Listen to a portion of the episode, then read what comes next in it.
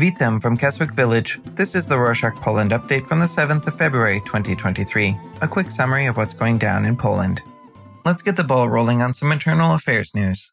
Mateusz Morawiecki, the Prime Minister, visited the National Institute of Oncology in Gliwice, a city in the south of the country. He intentionally chose Friday the 3rd for this visit as it was International Cancer Day. Morawiecki announced the government's initiative to improve the treatment of cancer.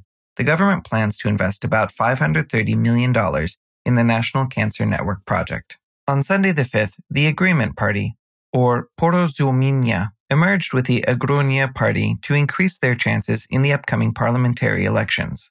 Mikhail Kolodziejczak, the leader of Agrounia, said that their cooperation should be successful. He added that both parties complement each other since the Agrounia is the agrarian party that focuses on the countryside, and the Agreement Party, on the other hand, concentrates on cities. According to the newspaper Gazeta Wyborcza, Daniel Obajtek, the manager of the fuel company Orlen, was a consultant for the Internal Security Agency and was informing the agency about one of Orlen's employees who had been convicted of embezzlement.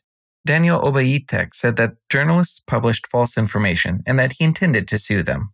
On Sunday the 5th, the heating system failed in Jastrzębie Zdrój, the western city of Poland, leaving around 23,000 apartments without heat. Zbigniew Barszczak, the spokesman of Termika Industrial Energetics, said that the reason for the failure was an uncontrolled pressure drop in the heating network. On Friday the 3rd, the court in Poznan adopted the resolution to the Father Woźnicki case. The Catholic Church priest was well known for his controversial sermons in which he made anti Semitic and homophobic remarks. Woźnicki claimed that he was not guilty, as his sole intention with those statements was to condemn sin and sinners. However, the court stated that his words were unacceptable and that he must do 30 hours of community service per week as a punishment. On that note about church, the recently deceased Pope Benedict XVI will be canonized and declared a saint soon. However, that possibility aroused discussions in the press, and many disagree with the Pope's canonization. Artur Nowak, a lawyer, said that Benedict XVI didn't deserve to be a saint, as during his office there was a lot of instances of pedophilia in the church, and the Pope wasn't reacting to them. Moreover, Novak mentioned Polish born Pope John Paul II, who died in 2005 and was canonized in 2014. He said that John Paul II was also intentionally covering the crimes of priests in order not to ruin the respectability of the church. Let's move on to some external affairs news. On Thursday the 2nd, Deputy Foreign Minister Mularczyk went to the United States and met with Rosemary A. DiCarlo, the Secretary for Political and Peacebuilding Affairs. They discussed Polish losses during World War II and the compensation that the country seeks to receive from Germany. Later on, Mularczyk stated that the goal of his visit was to raise awareness about the issue and receive support from foreign countries. On the next day, the Foreign Minister Rau attended a joint conference with Tobias Billström, the Prime Minister of Sweden. They discussed Sweden's aspiration to join NATO, international security in the Baltic region, and the war in Ukraine. Zbigniew Rau said that Poland was trying to convince Turkey to agree on Sweden joining NATO, since it is an important step for securing the Baltic region. He added that despite the Kurdish issue, over which the two countries disagree, he believes that Turkey will approve Sweden's joining NATO. On Tuesday, the 7th, the Polish refugee group called Husar arrived in Adiyaman, the Turkish village that recently experienced the earthquake. Karol Kirschkowski, the leader of the group, said that they took 20 tons of equipment to help in the restraining operation. He added that they took heaters, tents, and clothes as that area of Turkey experiences harsh weather conditions during the winter. On Saturday the 4th, the Ministry of Foreign Affairs posted on its Twitter account the photo of Mariusz Błaszczak, the Deputy Prime Minister, that caused a public backlash. Błaszczyk was kneeling in front of the Wall of Remembrance in Kiev, where the Ukrainian insurgent army flag was hanging. The users were indignant about the photo since, during World War II, the Ukrainian insurgent army killed Poles, and that part of history has created tension between the countries to this day. However, the ministry explained that all the accusations were meant to provoke a dispute between both countries in the midst of the Russian Ukrainian war. They added that Błaszczak wasn't in any way kneeling before the Ukrainian insurgent army flag, but paying tributes to the Ukrainians who died in war. Speaking of Ukraine, Jarosław Kaczynski, the leader of the Law and Justice Party, transferred nearly $12,000 from Ukrainian armed forces after accepting Radosław Sikorski's proposal a politician and member of the European Parliament.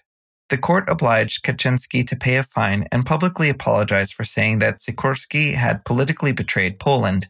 Sikorski then said that the best resolution for their dispute would be to donate the money to the Ukrainian army and contribute to its fight in the war.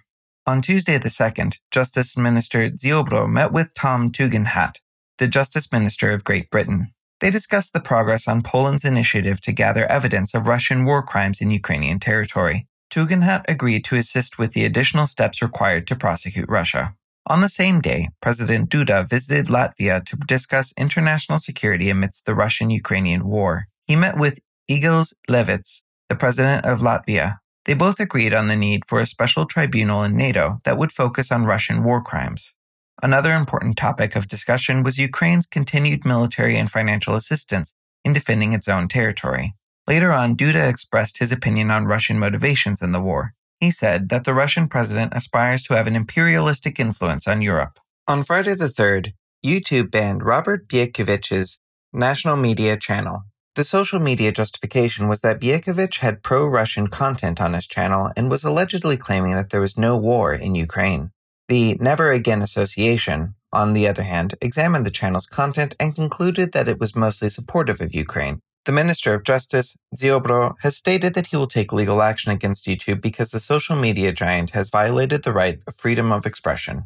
In unrelated news, on Saturday the 4th, the Tatra Search and Rescue Service announced that they would close the Tatra Mountains for tourists due to the harsh weather conditions in the area. The rescue service also warned that the mountains are covered in a thick layer of snow and that activities would be prohibited until conditions improved. The Wisława Szymborska Foundation announced a series of events on Thursday the 2nd to commemorate the 100th anniversary of the birth of the Polish born Nobel Prize winner, Szymborska. They will open the Literary Park in Krakow and organize workshops dedicated to the writer.